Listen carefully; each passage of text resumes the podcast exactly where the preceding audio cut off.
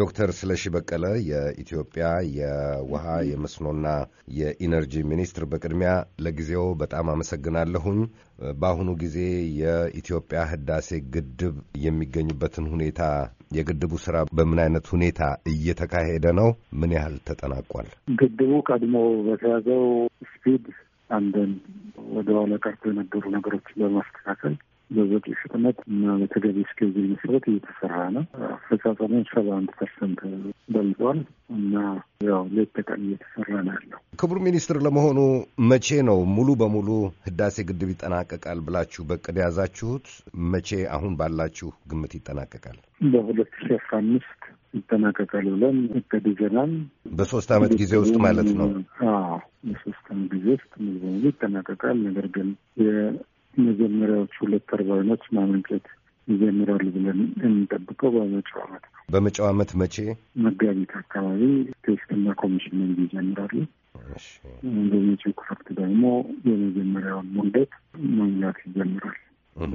ግንባታ ይቅርታ የጊዜውን ሰሌዳ ይድገሙልኝ እባክዎ ዶክተር ስለሺ። ግድቡ አጠቃላይ የሀይል ማመንጨት ስራው የሚጠናቀቀው በሁለት ሺ አስራ አምስት ሲሆን ሁሉም ተርባይኖች ወደ ስራ ገብተው ያው የተወሰነ መጠን ደግሞ ሙሌት የሚካሄድበት የመጀመሪያ ሁለት ተርባይኖች ደግሞ ወደ ስራ የሚገቡበት በመጪው ይሆናል ማለት ነው። ውሃ ሙሌቱ የመጀመሪያው phase የመጀመሪያ ዓመት አራት ነጥብ ዘጠኝ ቢሊዮን የሚሞላ በመጪው ክረምት ወቅት ነው። ይሄ ማለት ቀደም ሲል በያዛችሁት ሰሌዳ መሰረት ሰኔ ውስጥ ውሃ መሙላት ትጀምራላችሁ? ሰኔ ሳይሆን ያው ክረምቱ በደንብ ጥሩ ዝናብና ጥሩ ፍሰት ሲኖር ሰኔ ያው የዝናብ መጀመሪያ ነው እንጂ በቂ ፍሰት በወንዝ ውስጥ ስለማይኖር በዚያ ጊዜ የመጀመሪያዎቹ ሁለት ተርባይኖች ስራ እንደሚጀምሩ ከዚህ በፊት ገልጸው የነበረው ክቡር ሚኒስትር በመጪው ታህሳስ ነበረ፣ ታህሳስ ወይም ጥር ነበረ። አሁን መጋቢት እንደሚጀምር ነው እየገለጹልኝ ያሉት። ልክ የዛሬ አመት ማለት ነው። technical commissioning ስራዎች አሉ። ዝም ብሎ አይነት ነገር በአንድ ጊዜ እንትን የሚደረግበት አይደለም። ከዛ ከታህሳስ ጀምሮ እንጀምራለን testing ና commissioning ኤሌክትሪክ connect ማድረግ የምንችለው most probably መጋቢት ላይ ነው። ነገር ግን ዋሽንግተን ዲሲ ላይ ያደረጋችሁትን ውይይትና ድርድር ተከትሎ ክቡር ሚኒስትር የዩናይትድ ስቴትስ በጅሮንድ መስሪያ ቤት ወይም የገንዘብ ሚኒስቴሯ አውጥቶት በነበረው መግለጫ ስምምነት ላይ ሳትደርሱ ውሃ መሙላትም ሆነ የመጨረሻ ሙከራ እንዳይደረግ የሚል ማሳሰቢያ አውጥቶ ነበረ። ይሄ የአሜሪካ ማሳሰቢያ ትርጉም አለው? በእናንተ እንቅስቃሴ ላይ በያዛችሁት እቅድ ላይ ጫና አለው? እንዲህ አይነት ሀሳብ ከዚህ በፊት ተነስቶም አቅም የመሪዎች ስምምነት የሁለት ሺ አስራ አምስት ያለ ስምምነት ግድቡ እየተገነባ የውሃ ሙሌት ሲጀምር መሙላት ይጀምራል። አሜሪካኖቹ ለምን እንዲህ አይነት statement ማውጣት እንደፈለጉ ግልጽ አይደለም እና ተገቢ ያልሆነ statement ነው። ስም እስከ ዛሬም ድረስ ስንደራደር ከሀገሮቹ ጋር የ construction ሂደቱ ውሃ ማሙላት የሚያስጀምር ከሆነ እንጀምራለን። ከ construction ኑ ጋር in parallel የሚሄድ statement ነው እንጂ ያለን ግድብ ስምምነት ሳይደረግ ውሃ እንሞላም ብለን ከዚህ በፊትም ስምምነት የለንም። ስለዚህ statement ቱ ትክክል አይደለም። ምናልባት እንግዲህ ማለት የፈለጉት final testing and final filling ማለት ተፈልገው ከሆነ ያው እዚያ ላይ prefix ሱን ሁለቱም ጋር ስላልጻፉት ሊሆን ይችላል እንጂ በዚያ መልክ ይረዱታል ብለን እንገምታለን እንጂ agreement ሳንፈራረም አንሞላም የሚል መቼም ጊዜ ተነጋግረን አናውቅም። ክቡር ሚኒስትር ግን የአሜሪካ የገንዘብ ሚኒስቴር መግለጫ ዳርዳር የሚናገር ሳይሆን በቀጥታ ነው የተናገረው። የመጨረሻ ሙከራም እንዳይደረግ ውሃ መሙላትም እንዳይጀመር ሲል ነው ያሳሰበው ስምምነት ላይ ከመደረሱ በፊት። ይህ እኮ ሶስቱ ሀገሮች ጉዳይ ነው። ሶስቱ ሀገሮች ተደራድረው የሚጨርሱት ነው። ይሄ ደግሞ የኢትዮጵያ መብት ነው። መብት ነጥቆ በዚህ ጊዜ ሙሉ በዚህ ጊዜ ያትሙሉ ማለት ጉዳዩን በጥልቀት በማያውቁት ነገር ተገቢ አይመስለንም። ስለዚህ ኢትዮጵያ ሰማንያ ስድስት percent ውሃ የምታመነጭ ሀገር አራት ቢሊዮን ወይም አስር ቢሊዮን በአመት ለመያዝ የምትከለከልበት ምክንያት አይታየንም። ይሄ ምን partisan አመለካከት ነው ብለን አንወስድም። ትክክል አይደለም። ስለዚህ አቋማቸውን ያስተካክላሉ ብለን እንገምታለን። በወቅቱ አልነበርንም እኛ የመጨረሻው የተጠራው ስብሰባ ላይ እኛ side consultation ስላልጨረስን መምጣት አንችልም የሚል ነበር።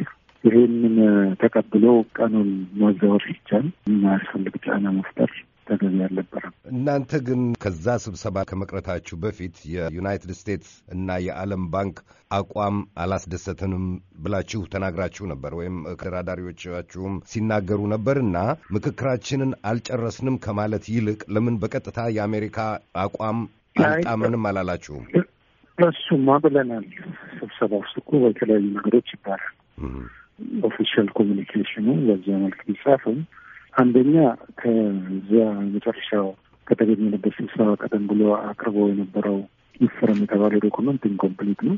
ውስጡም ደግሞ ትክክል አሉበት ይህንን አልፈርሙም ብለን መጨረሻ በተገኘንበት ያ document ራሱ ተወያይተንበት ብዙ ጥያቄዎች አንስተን አውጥተን አወደን ተወያይተንበት clarification እየተሰጣጠን ያለንበት ሁኔታ ነበር እና በዛ በተገኘንበት ስብሰባ ከሁለቱ ቀን ስብሰባ በኋላ ያንን የሁለቱን ቀን ስብሰባ ለማዘጋጀት የ technical ሕግ ሰዎች ተገናኝተው እዛው ዋሽንግተን ዲሲ የሶስት ወገኖች ቁጭ ብለው ሲከራከሩ በርካታ ነገሮችን አንድ ላይ ሲያመጡ ሲስማሙ ቆይተው የተወሰኑ ጉዳዮች ደግሞ በክፍተት ያሉትን በ bracket ውስጥ አድርገው ወደ ሚኒስትሮቹ ስብሰባ አምጥተው ነበር። እንግዲህ የመጀመሪያው next document ሊፈረም የማይችል እና የውሃ ሙሊትን በደንብ ሳያይ ስለ ድርቅ አስተዳደር ላይ ትኩረት ያደረገው መሆኑ ይሄ incomplete ነው። ሁለተኛ ደግሞ ከሌሎቹ document ኦች ጋር ከህግ document ኦች ጋር መናበብ አለበት። ሌሎቹ የህግ document ኦች የስምምነቱን አንቀጾች የሚይዙ አለመስማማት ቢኖር በዚህ ሂደት ውስጥ እነኛ አለመስማማቶች እንዴት እንደሚፈቱ የትብብር ሁኔታው data እንዴት እንደምንለዋወጥ የዚህ ሀገሮቹ መካከል ያለው coordination mechanism ጉዳዮቹ በ technical ደረጃ እና በሚኒስትር ደረጃ ወደፊት እንዴት በየአመቱ እየታዩ እንደሚሄዱ እነኝህን ሁሉ የሚያመላክቱ በርካታ ጉዳዮች ያሉበት ሆኖ አንድን ሰነዶች አመዞ እንፈራረም ተፈራረሙ ማለት ቀድሞም ትክክል ያንን አካሄድ ነው። እዛ ውስጥ ደግሞ ያየናቸው ነገር የኢትዮጵያ የወደፊት የመጠቀም የሚገድቡ ከተጠራቀመ ውሃም ደግሞ ያለቃቀቁን ሁኔታ ግድቡ በአብዛኛው አርባና ቢስ የሚሆን ስለሚያደርግ እነዚህ ነገሮች ልክ ብለን እየተከራከር እያለን ወደ ፊርማ እንዲገባ ተፈልጎ ነበር። ያ ሳይሆን ቀርቷል። በመጨረሻው ቀን በተገኘንበትም እንግዲህ በርካታ meeting ስላደረግን የእናንተን ሀሳቦች ወስደን እኛ agreement ኡን draft አድርገን እናቀርባለን ሲሉ በኢትዮጵያ በኩል agreement ሶስታችን ሀገሮች ብዙ ነገር ልዩነት ያለውን አስተካክለናል። ይህንን በዚሁ መንፈስ ጨርሰን አጣርተን በተለይም ደግሞ የህግ ማዕቀፉ ገና ረጅም ጊዜ ውይይት ያልተደረገበትና በርካታ ነገሮች የያዘ ስለሆነ ከዛም አልፎ እነዚህ የህግ ማዕቀፎች ያው ውሃ የሚመጣው ከኢትዮጵያ ስለሆነ ኢትዮጵያን ተጠያቂ የሚያደርግ ስለሆነ ኢትዮጵያ በአግባቡ ማጤን አለባት። ተመልሰን ከአቃቤ ህጋችን ከየ parliament የዚህ አይነት document የማጽደቅ ሂደት እና በውስጡ የቀሩት የ technical ና የህግ ማዕቀፍ ጉዳዮች በበቂ ሁኔታ ከባለድርሻ አካላት ጋር መክረንበት ሊሆን የሚችለው የማይችለውን ለይተን እናመጣለን የሚል አቋም ይዘን agreement አትጻፉ፣ agreement የምንጽፈው በጋራ ነው የሚል አቋም ይዘን ነው። ይህንን ሀሳብ ይዘን ወደ አገር ቤት ከተመለስን በኋላ ጊዜ አጭር ስለነበር ይህን process ጀመርን። ብዙ consultation በተለያዩ ቦታ ስብሰባ እያደረግን ነበር። በርካታ expert ኦችን አንድ ላይ ጠርተን እያንዳንዱ የስምምነት አንቀጽ እና የ technical ጉዳይ ምክክር ስናደርግበት ነበር። ከዛ ከ treasury ው ደብዳቤ ተላከ። አንድ በኩል እንልካለን ያላችሁትን እንዳትልኩ agreement እኛንን ጽፈው በጋራ ነው የምንጽፈው። ሁለተኛ በዚህ ስብሰባ ለመገኘት ስለሚያስቸግረን የእኛን የሀገር ውስጥ consultation እና ጉዳዮችን በደንብ የማጠኛ ጊዜ ከጨረሰን በኋላ ነው የምንገኘው የሚል ማስታወሻ በውጭ ጉዳይ ተነግሯል። ይሄ ይህንን እንግዲህ አልፎ ነው በዛው ዕለት February መጨረሻ ላይ ስብሰባው ሁለቱ ሀገሮች እንዲመጡ ያደረጉበት እና እንደማንመጣ ያውቃሉ። simply postpone በማድረግ ጉዳዩን ማየት ይቻል ነበር። ያን አላደረጉም። እንደሰማነው ደግሞ ሶስቱም ሀገሮች አንድ ላይ ቁጭ ብለው አልተወያዩ። እነዚህ ጥሪዎች የሚደረጉት በ secretary of state ግምጃ ቤት ነው እንጂ በዓለም ባንክ በኩል አይደለም። በዓለም ባንክ በኩል በአብዛኛው በአጠቃላይ ሂደት ውስጥ በእውነተኛ ታዛቢነት ነው ይቀመጡ የነበሩት እንጂ የውሳኔ ሀሳብን ማቅረብም መመልከት ነበር። እና ይሄ የህግ ማዕቀፉን አርቅቆ መላኩ ላይ ሰፊ ክርክር አድርገንበታል ከ treasury secretary ጋር በራሳቸው ስም የሚያወጡት ከክርክራችን በተነሳ ምክንያት ነው እና facilitate አድርጋለሁ ነው ያሉት መጨረሻ እንጂ ጽፋለ የሚለውንም ሀሳብ ለውጠውታል statement ኡ ላይ። ነገር ግን የ February twenty seven twenty eight የተጠራ ስብሰባ በቀላሉ ተላልፎ ሀገሮቹ አንድ ላይ መጥተው ማጠቃለል ሲችሉ ያው የሄዱበትን መንገድ እንግዲህ እንዳያችሁት መርጠዋል። ስለዚህ ያለው ሁኔታ ዶክተር ስለሺ እስቲ እንደው ለማስታወስ ያህል ጥቂት መለስ ስላድርጎትና ለምንድን ነው ለመሆኑ በመርሆች ስምምነቱ ቃላት ያልጸናችሁት? ቀድሞውንስ ቢሆን ለምን ተቀበላችሁ የዩናይትድ ስቴትስንና የዓለም ባንክን ታዛቢነት? በተለይ እርስዎ ደግሞ ካርቱም ላይ ነበሩ ያ ስምምነት ሲፈረም የሌላ ሶስተኛ ወገን የመግባትንም ሀሳብ ሳይቀበሉ የቆዩ ባለስልጣን ኖት። ምን አመጣው መቀበልን ያንን የ United States ን ግብዣ? information ልካበለው እኔ በዛ ጊዜ አልነበርኩም። በሁለት ሺ አስራ አምስት እሺ የመሪዎቹ ሲፈራረሙ አልነበርኩም፣ ግን እሺውን አውቀዋለሁ። እሺ ሁለተኛ እነሱ አሸማጋይ ብለን አልተቀበልንም። በዋሽንግተን process በዋሽንግተን process ፕሬዚዳንት ትራምፕ ፊት ለፊትም በአሁኑ ጊዜ እኛ የ accountable የሆነ ለመሪዎቻችን ነው። መሪዎቻችን የሰጡ ውሳኔ አለ። ዳሻን ላይ ተገናኝተው አራቱ ስብሰባ ተጠናቆ በሀገሮቹ ውይይት ተደርጎ ይህንን ውጤት እንዲያሳውቁን የሚል ነው። በእርግጥ የግብፅ አሜሪካ ለመሄድም ጥያቄ የግብፅ ነው። ግብፅ የጠየቀችው አሸማግሉን ነው። የማሸማገያ ጊዜው አልደረሰውም። በመርሆች ስምምነት article አስር መሰረት ካልተስማማን እነኝህን article አስር element ኦች ማሸማገል ወይ facilitate ማድረግ ወይንም ደግሞ ለመሪዎች ውጤቱን ማቅረብ የሚሉትን እንጠቀምበታለን እና የ joint statement ቁጥር አንድን እንኳ ብትመለከት November ስድስት የተባለው በኢትዮጵያ ጥያቄ መሰረት ነው። observer ብቻ ሆነው እንዲቀጥሉ እንገኝ ካለ observer ነው መሆን የሚችሉት አሁን ባለበት status እንጂ አሸማጋይም facilitator መሆን አይችሉም። ስለዚህ በዛው መሰረት ነው እንግዲህ ለአራቱ ስብሰባዎች ሀገራችን ባደረግነው በዛ መልክ expert ኦቻቸውን ልከው ምንም ነገር በማይናገሩበት observer ሆኖ ሲመለከቱ ነበር ጉዳዩን ነበር። በዋሽንግተን ባለው November ስድስት እና December ውስጥ የተካሄደው እና January thirteen የተካሄደው ስብሰባ ላይ November ስድስትም የተባለው በውጭ ጉዳይ ሚኒስትሩ ደረጃ የሚካሄደው ዋሽንግተን ላይ የሚካሄደው ስብሰባ political guidance እና progress ኡን monitor የማድረግ progress ኡን track የማድረግ ወይም የተገኘውን ውጤት አብሮ የማየት ነው እንጂ የዋሽንግተን process ኡን ውሳኔ የሚሰጥና በራሱ ትንታኔ እያደረገ በዚህ ጉዳይ ላይ ውሳኔ ይሰጣል የሚል ሀሳብም አልተነሳም ነበር። በዛው መልክ ነው ሶስቱ ስብሰባዎች እዛ ዋሽንግተን የተደረጉት የነበሩት ያለቁት ግን በተለያየ ጊዜ joint statement ኡ ላይ ያለመስማማት ብዙ ተከራክሮ ለሁሉም በሚሆን መልኩ የማውጣቱ ነገር process ኡ ሲታይ ያው አስቸጋሪ ነበር። ዋሽንግተን በሰው ቢሮ ውስጥ ነው የምናደርገው በ Treasury Secretary ውስጥ እና ጋር ብዙ ክርክሮች ይነሳሉ። ይሄን ነገር እንዲህ ብታደርጉት የሚል ሀሳብ ይሰጡ ነበር። እንግዲህ ያንን evolve በማድረግ ተከታታይ ምክክሮች በማድረግ የፊርማ ይፈረም የሚለው ሀሳብ ሲመጣ ነው እንግዲህ ልዩነታችን እየሰፋ መጣው። ከዛም አልፎ ከጠቅላይ ሚኒስትራችንም ጋር በስልክም ውይይት ማድረግ አስፈልጎ ነበር። ተገቢ ያልሆኑ እርምጃዎች እየሄዱ ስለነበር ይህ ከመነሻው አሸማጋይ ወይም በዛ መልክ እንዲሆኑ የተስማማንበት ጉዳይ አልነበረም።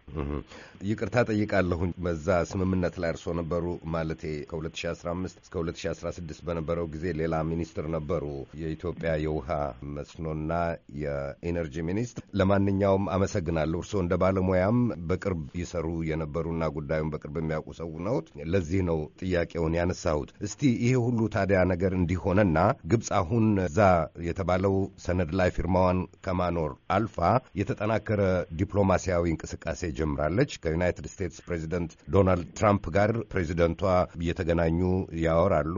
የአረብ ሊግ ይሄንን የኢትዮጵያን አቋም እንደማይቀበል የግብፅን መብቶች ያላቸውን የውሃ መብቶች ያላቸውን የሚነካ ምንም አይነት ማሻሻያዎችን ሆነ ሀሳቦችን እንደማይደግፍ መግለጫ አውጥቷል። የፓርላማቸው ምክትል አፈ ጉባኤ ሳይቀሩ ዛቻ አሰምተዋል። በዝምታ እንመለከትም የሚሉ ዘገባዎች ሲወጡ ነበርና ለመሆኑ ኢትዮጵያ ይህንን ሁኔታ እንዴት ነው የምትመለከተው? አሁን ያለውን ዓለም አቀፍ ሁኔታ ያ ስምምነት ተፈረመም አልተፈረመ ውሃውን ትሞላላችሁ ወይ? መሙላት ትጀምራላችሁ ወይ? አዎ መጀመሪያም እኮ ያውቁታል እንዴትም እንደምንሞላ ኢትዮጵያ ጉልህ ተጽዕኖ በማመጣ መልኩ ትሞላለች ግድቡ። ያን ደግሞ የምታደርገው ከራሷ የውሃ ድርሻ ነው። ይሄ ውሃ በአመት የምንይዘው ከሰባ ሰባት ቢሊዮን ማክሲመም በአንድ አመት ከአስራ ሶስት ነጥብ አምስት አልፍ በጣም ከፍተኛ ፍለግ የሚያመጣ ወደ ታች ሲያልፍ ጎርፍ የሚያስከትል ሲሆን የአሞላሉ ሁኔታ አክሰለሬት ማድረግ ይቻላል። ምንም እሹ አይደለም። ታች ሄዶ አደጋ ከሚያደርስ ግድብ ውስጥ መያዝ ይቻላል። ነገር ግን በዲዛይን የሰራ ነው በደንብ በግልጽ የሚታወቅ ማንኛውም የዓለም ህብረተሰብ ማየት የሚችለው ታች ከፍተኛ ችግር የሚፈጥር እና ሀገሮቹ ችግር ውስጥ በሚወጥቁበት ሁኔታ ውሃ ማስቀረት አይደለም። ይሄ በማወቅ የዓለም ህብረተሰብን የማደናገር ነገር ነው። እኛ የምንሞላበት የሙሌት ጊዜ በዲዛይናችን መሰረት በመጀመሪያው ያው ምንም ስለ ውሃው መጠን ብቻ በማየት መሙላት ስትፈልግ በሁለትና ሶስት አመት መሙላት ትችላለህ። ነገር ግን የእኛ የሙሌት ህግ ቢያንስ አራት አመት ከአራት እስከ ሰባት አመት ሰባት አመት ሲጠይቁ ነበር ግብጾች። እዛ ድረስ stretch የሚያደርግ የአሞላል ሂደት ነው የምንከተለው። ያ የአሞላል ሂደት ሊጎዳ አይችልም ታችኛው ነገር ሱዳንም ግብፅንም ሊጎዳ አይችልም። ከዛ ባሻገርም ደግሞ ሌላ ስስ ያጠፈት ነው። በአጋጣሚ ድርቅ ከፍተኛ ድርቅ ቢከሰት ያው ኢትዮጵያ ውስጥ ብዙ ውሃ ወደ ወንዙ ባይገባና ለመጀመሪያ ሁለት አመት ከሰላሳ አንድ ቢሊዮን በታች ከሆነ በተለይ ሁለተኛ አመት ላይ ከሰላሳ አንድ ቢሊዮን በታች ከሆነ ውሃውን እናሳልፋለን።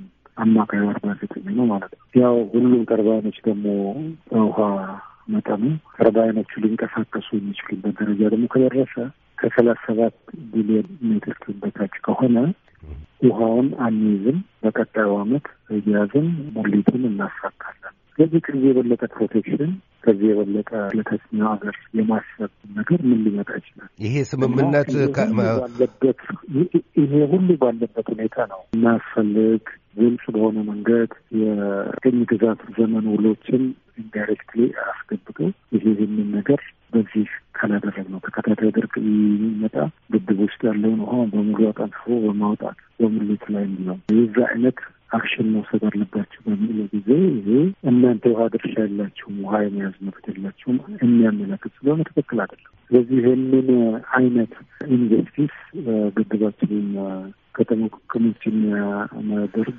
ሀሳቦች ሲቀርቡ በብርቱ ተከራክረናል። አይሆንም ብለናል። ይሄን በማድረግ ውስጥ ደግሞ የሚጻፉት article ኦች ያው ሄዶ ሄዶ ኢትዮጵያ ወደፊት የምታለማው የመሳሰሉት ነገሮች የሚከላከል ሲሆን አንስማማም ስለዚህ ይህንን አይ እንደዛ መሆን አለበት ሰባ ሰባት ቢሊዮን የምታመነጭ ሀገር ወይም ሰማንያ ስድስት percent ኡን የምትሰጥ ሀገር የሚኖራት የውሃ allocation ዜሮ ነው ብሎ የሚነሳ አስተሳሰብ የአንደኛው century አስተሳሰብ አይደለም። ይህንንም ደግሞ መተባበር የሚፈልግ በዓለም ላይ ጀስቲስን እንዳይሰፍን የሚያደርግ ነው ማለት ነው። ስለዚህ ሲነሱ የነበሩ ነገሮች እንደውም ክቡር ሚኒስትር ይሄ ስምምነት ኢትዮጵያ አልፈርምበትም ያለችው ወይም ልምከርበት ብላ ከስብሰባው ላይ የቀረችው አንዱም ግልጽ አለመሆኑ ነው ችግር እየፈጠረ ያለው የሚሉ ታዛቢዎችና ተንታኞችም ሲናገሩ ነበር ሰሞኑን። ስለዚህ አንዱም ጥያቄ እሱ ነበር የሚሆነው። ያነሳሷቸው ግን ነጥቦች አሉ።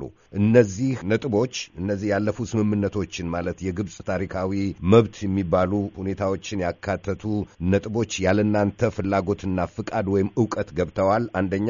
ሁለተኛ አስቸጋሪ በሆነ ጊዜ ግድቡ ባዶ እስኪሆን ድረስ ማጠንፈፍ ይኖርባታል ኢትዮጵያ የሚሉ ቃላት ሰፍረውበት ነበር ነው የሚሉኝ። ቴክኒካሊ ያንን ነው የሚያመለክቱት። ሌሎችስ ያልወደዳችኋቸው አሉ? በርካታ ነገሮች አሉ። ይሄ እንግዲህ አስራ ሁለት አስራ ሶስት article የያዘ በእያንዳንዱ article ውስጥ sub component ኦች አሉ። ABC ተብለው ወይም ለምሳሌ አራት ነጥብ አንድ አራት ነጥብ ሁለት እያለ የሚተነተን አለ በአንዱ article ስር። እነኛ ሁሉ እያንዳንዱ word እያንዳንዱ ነጥብ በጣም በጥንቃቄ መያዝ ያለበት ጉዳይ ነው። በችኮላ የሚሆን አይደለም።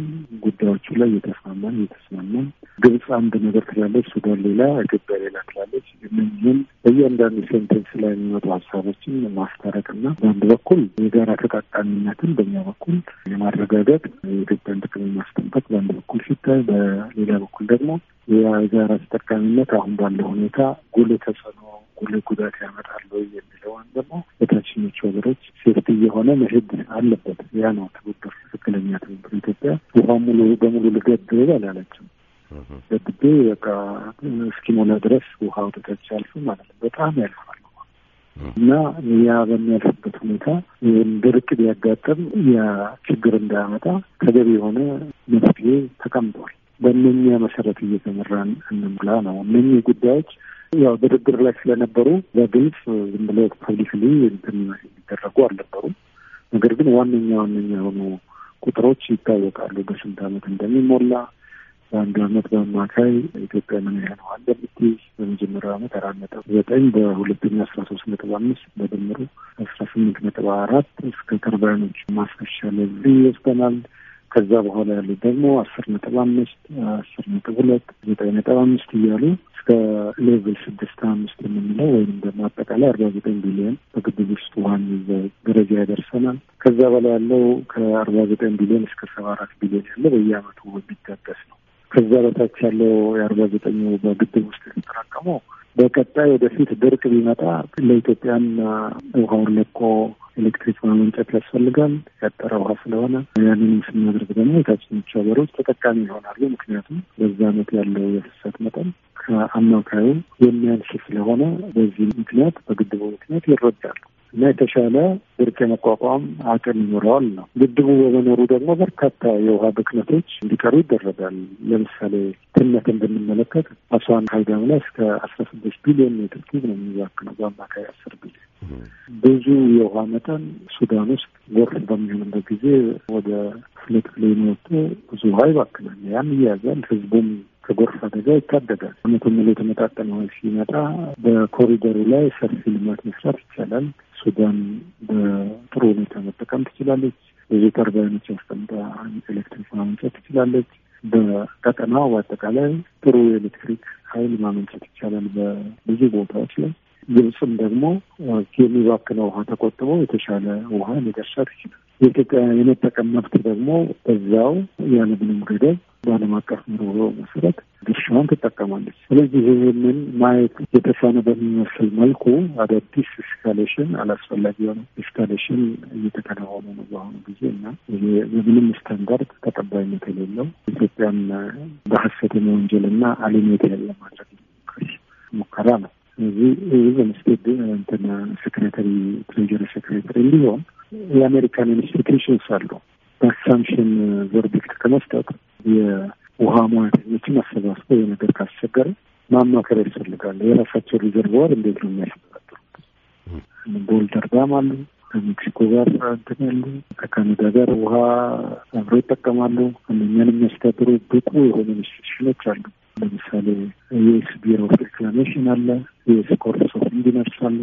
ስለ hydrology በጣም ጥልቀት የሌለው analysis ሳይሰራ reservoir ኦች እንዴት ነው የሚተገብሩት የሚለውን በቂ input ሳይወሰድ ውሳኔ ሲሰጥ በጣም ተገቢ አይሆንም። የፖለቲካ ውሳኔ ነው የሚሆነው ቴክኒክ ላይ ከመወሰን ይልቅ።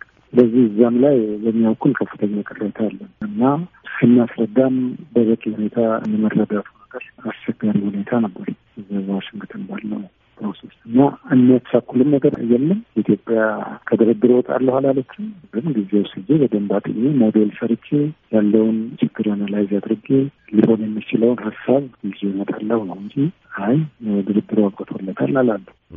እንግዲህ ይሄንን ሲሉ በዓለም አቀፍ ዲፕሎማሲ አይን ስናየው ኢትዮጵያም፣ አሜሪካም፣ ግብፅም ሱዳንም እኩል ሀገሮች ናቸው። ነገር ግን ከአጠቃላይ ማብራሪያው እንደምረዳው አሁን ተገፍተናል፣ የንቀት አስተያየት ነበረብን፣ የሉዓላዊነት መዳፈርና መጋፋት አይነት አዝማሚያ ነበረ፣ የአመሳሶ አያያዝ ነበራት አሜሪካ የሚል ሀሳብና አቋም አላችሁ። እርስዎ ይሄንን እንደ ሚኒስትር ነው የምጠይቆት ዶክተር ስለሺ?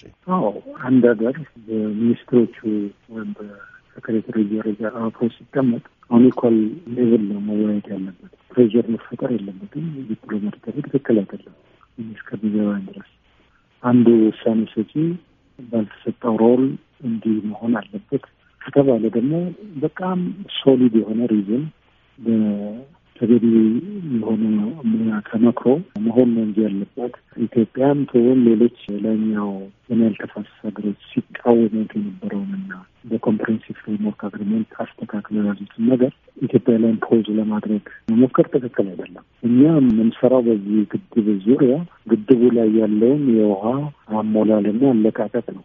በዛ ውሃ አሞላልና አለቃቀቅ የሚኖሩ ታሳቢዎች assumptions ውሃውን ወደፊት የመከፋፈልን የማያመለክቱ መሆናቸው ኢትዮጵያ ከላይ ከግድቡ በላይ ውሃ ብትጠቀም ያንን የመጠቀም መብት የሚቀንስ አይነት ወይም ደግሞ የሚገፍ አይነት ስምምነት ልንፈራረም አንችልም forever እና ያ ትክክለኛ ሉዓላዊነትን የሚገፍ ነገር ነው። ስለሆነም ይህንን ግድቡ ላይ ብቻ አተኩረን የሚገባው ውሃ ይለካል፣ የሚወጣውን ውሃ ያው በግድቡ ላይ የሚኖረው evaporation የተወሰኑ ጥቅሞች ካሉ እነሱን into account ወስደን ወደታች የሚያልፈውን ውሃ data ውን እንልክላቸዋለን። በዚህ መልክ እንስማማ ነው እኛ የእነሱ ውሃ በሚመጣበት ጊዜ በድርቅ ምክንያት እዛ ላይ ያለውን የትብብር ሁኔታ በየዓመቱ እንገልጻለን። ያንን የሚለቀውን ውሃ እንነግራቸዋለን ነው። ይሄ ነው እውነተኛ ትብብር እንጂ አንድ ሰነድ ሰዶ ስቦ ይህን ላይ ፈረሙ ያም ደግሞ ገና ሙሊቱን ሳያሳይ ድርቅ እንዴት እንደሚከላከል እና እየሞላ ያለ ግድብ ወደ ታች የያዘውን ውሃ እንዴት እንደሚለቅ ድርድር ሊደረግበት ወይም ሊፈረምበት አይችልም። እንደ ሀሳብ ልትይዘው እና ምን ቢሆን ነው ግድቡ የማይጎዳው የኤሌክትሪክ ማመንጨቱ ሁኔታ የማይስተጓጎለው at the same time ደግሞ ያው reservoir ኡ ላይ ብቻ ስለምናተኩር የታችኞቹ ሀገሮች ደግሞ ከተጠራቀመ ውሃ ድርቁን ለመቋቋም የተሻለ አቋም ይኖራቸዋል ብለን የምንለቀው የሚለው ነው የሚያስማማን እንጂ ከሌላ አንጻር ውሃውን የመቆጣጠር የሚመስል ሀሳብን ኢትዮጵያ በራሷ ሉዓላዊ ግዛት ውስጥ ልትቀበለው አትችልም ማለት ነው። እንግዲህ ይሄንን ካሉ ክቡር ሚኒስትር፣ ኢትዮጵያ ብዙ ጊዜ የምትወቀስባቸው አያያዞች፣ አሰራሮች አሉ። በተለይ ዓለም አቀፍ ጥረቶችንና ዘመቻዎችን አስመልክቶ ደካማ ነች እየተባለ ይነገራል። የቀዳማዊ ኃይለ ሥላሴ የበሰሉ የውጭ ጉዳይ ባለሙያዎች ነበሩ ይባላል። ከነሱ በኋላ ባሉት ዘመናት ግን ኢትዮጵያ ደካማ ነች ይባላል እና እንዲህ አይነት ጠንካራ የሆነ ክስ አዘል ቅሬታ ውስጣችሁ እያለ ያደረጋችኋቸው እንቅስቃሴዎች አሉ? ከዛ ወዲህ ይሄ መግለጫ ከወጣ ወዲህ በተባበሩት መንግስታት ድርጅትም ይሁን በአካባቢያዊ ተቋማት እንደ አፍሪካ ህብረት፣ ኢጋድ፣ የናይል ተፋሰስ ሀገሮች ድርጅት፣ የአረብ ሊግ ወይም በዲፕሎማሲ ኮሮች እና በመሳሰሉት ያደረጋችኋቸው ጥረቶች አሉ? ከዩናይትድ ስቴትስ የተወካዮች ምክር ቤት አባላት መካከል ድምፃቸውን ያሰሙ ሁሉ አልፈው ተርፈው ነበሩ። ምን አድርጋችኋል እናንተ? ዝም ብሎ እኮ ከሜዳ አይደለም እነሱ ድምጻቸው የሚያሰሙት መረጃ ስለሚደርሳቸው በእኛም በኩል ባሉት ጥረቶች ነው። ይሄ accusation ኡን ትክክል አይደለም። ምክንያቱም እንዲህ አይነት ነገር ስትሰራ አዋጅ እያወጅክ ወይም ደግሞ ይህን Secretary General ጋር እየሄድኩ ነው፣ World Bank ፕሬዚዳንት ጋር እየሄድኩ ነው እያልክ አዋጅ እያወጅክ አትሄድም።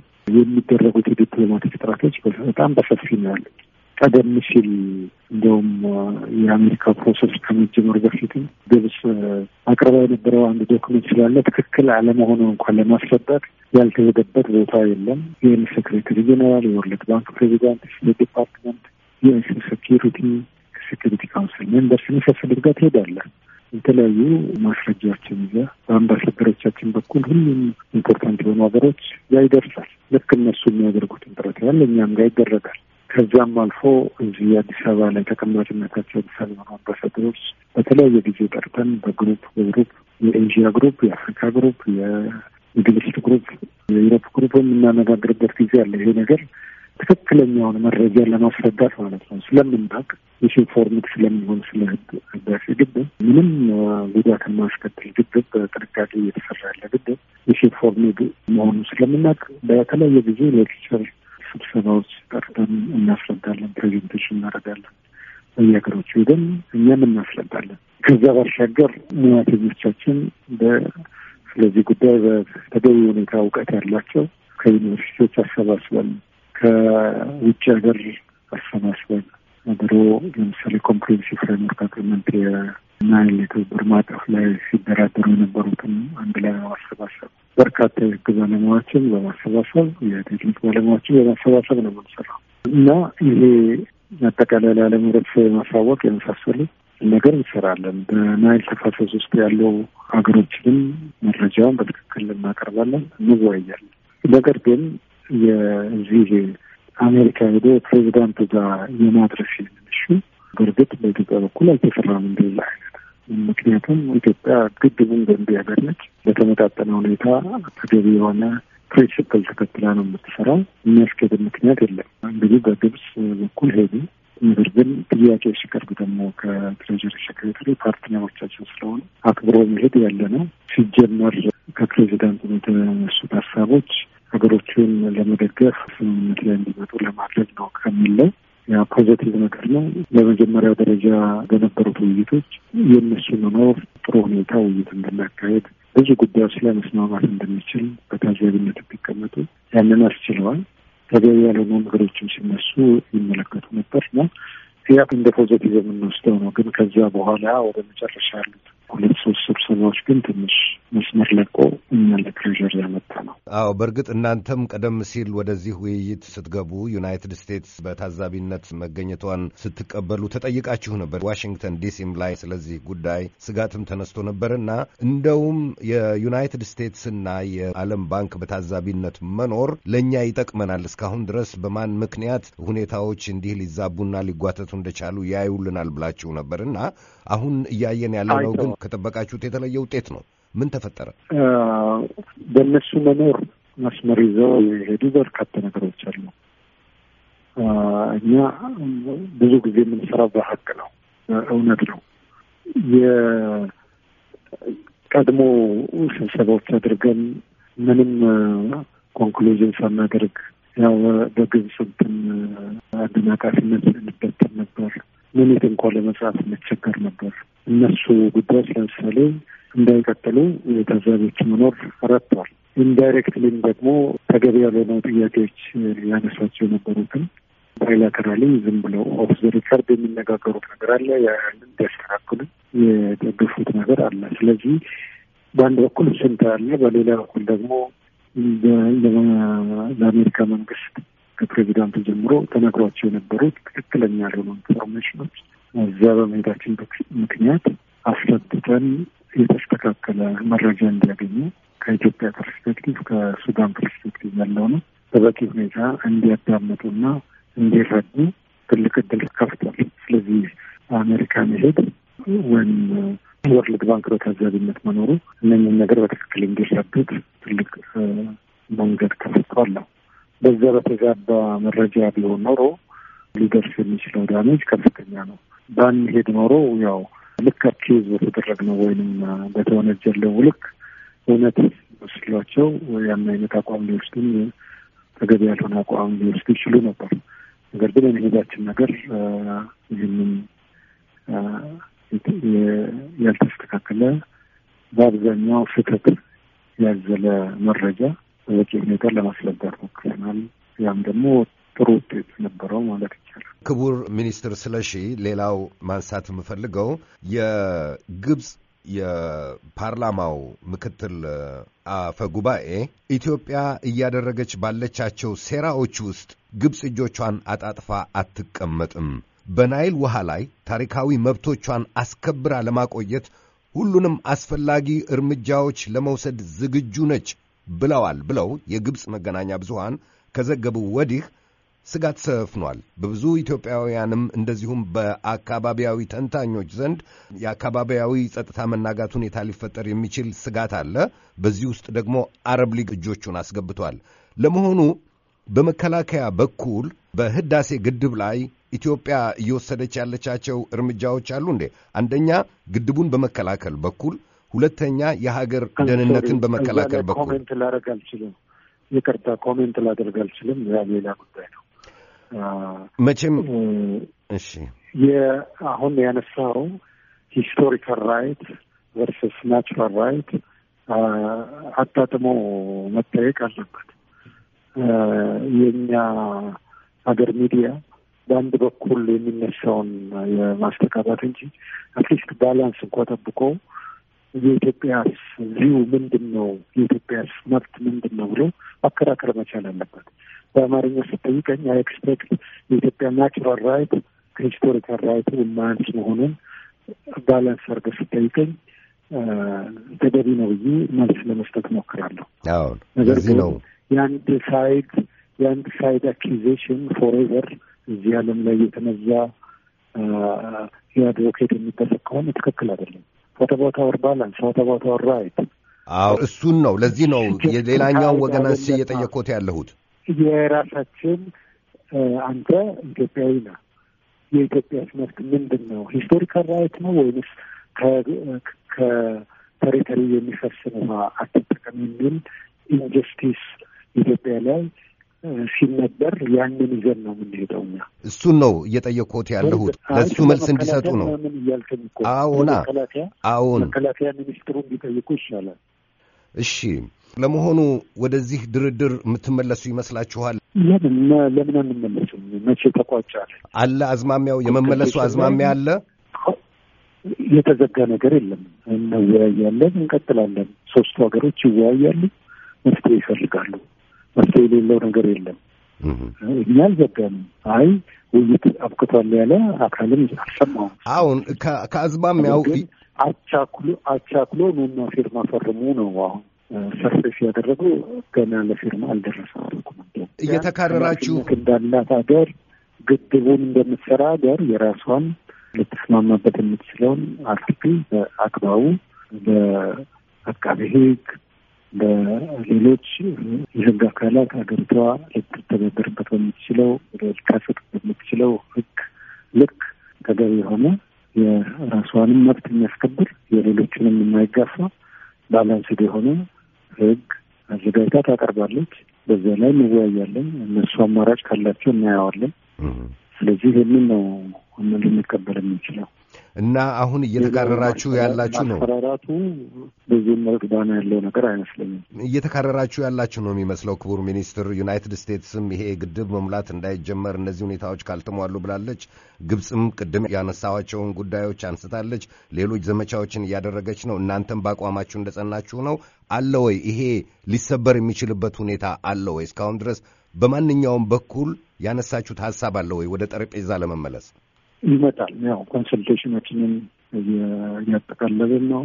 የኛ ቨርዥኖች አሉ፣ ሲናሪዎች አሉ። በተለያየ መንገድ ልንስማማ የምንችላቸው በኢትዮጵያ በኩል ምንም ኦፕቲሚዝም የጠፋበት ነገር አይደለም፣ ወይም ደግሞ ጠቡን እስካሌት ማድረግ የሚገባም አይደለም። እንግዲህ አንድ ወገን በዛ መልክ ፈልጎታል። በእኛ በኩል ግን አሁንም መፍትሄው መደራደር እና ጉዳዩን መጨረስ ነው። በሌላ በኩል ተደራድረን እንኳን ለጊዜው መስማማት ባንችል ሌላ ዘዴ አለው። article አስር በ declaration of principle የተለያዩ option ኖች ያስቀምጣል። ሀገሮቹ የሚስማሙበት አሸማጋይ መርጦ ማሸማገል ወይም ጉዳዩን reconcile ማድረግ ወይም ደግሞ መሪዎች እንዲያዩት ማድረግ ነው። እዛ stage ላይ እኮ አልደረስንም። ከዛ ጊዜ ተደርጎ ወደ ሌላ የሚያስኬድ ምን ምክንያት አለ? after all የምንሰራው ግድብ ውሃ consume አያደርግም። የምንሰራው ግድብ ውሃ store አድርጎ በተርባይን ውስጥ ያልፍና ወደ ታችኛ ተፋሰስ ሀገሮች ያልፋል። ከዛም አልፎ ድርቅ በሚመጣበት ጊዜ ወይም ዝቅተኛ የውሃ መጠን በሚፈስበት ጊዜ እንደውም ድሮ ከነበረው የድርቅ መቋቋም አቅም በላይ የተሻለ አቋም ይሰጣል። ልክ እንደ ውሃ ባንክ ማለት ነው። ስለዚህ በዚህ ሂደት ውስጥ በአጠቃላይ የግድቡን ጠቀሜታ ለዚህ ሁሉ ሚሊዮን ሕዝብ ሊያመጣ የሚችለውን opportunity ignore በማድረግ አንድ የታችኛ ሀገር ዘጠና ስምንት percent electricity access ያለው በዚህ በኩል ደግሞ ከስልሳ ሚሊዮን ህዝብ በላይ ያለ ኤሌክትሪክ ጨለማ ውስጥ የሚኖርበት ሁኔታ ባለበት በድርድር አንፈታም ጉልበት እንጠቀማለን ከሆነ ያው ሁሉም የአቅሙን ጉልበት mobilize አድርጎ ራሱን ይከላከላል። እንደዛ ሊሆን አይችልም፣ መሆንም የለበትም። እዛም የሚያደርስ ምክንያት የለም። ክቡር ዶክተር ስለሺ በቀለ የኢትዮጵያ የውሃ የመስኖና የኢነርጂ ሚኒስትር፣ ለተለመደው ዝግጁነቶና ለተብራራ ቃለ ምልልሶ እጅግ በጣም አድርጌ አመሰግናለሁ። በአድማጮች ስም ጤና ይስጥልኝ። እኔም አመሰግናለሁ።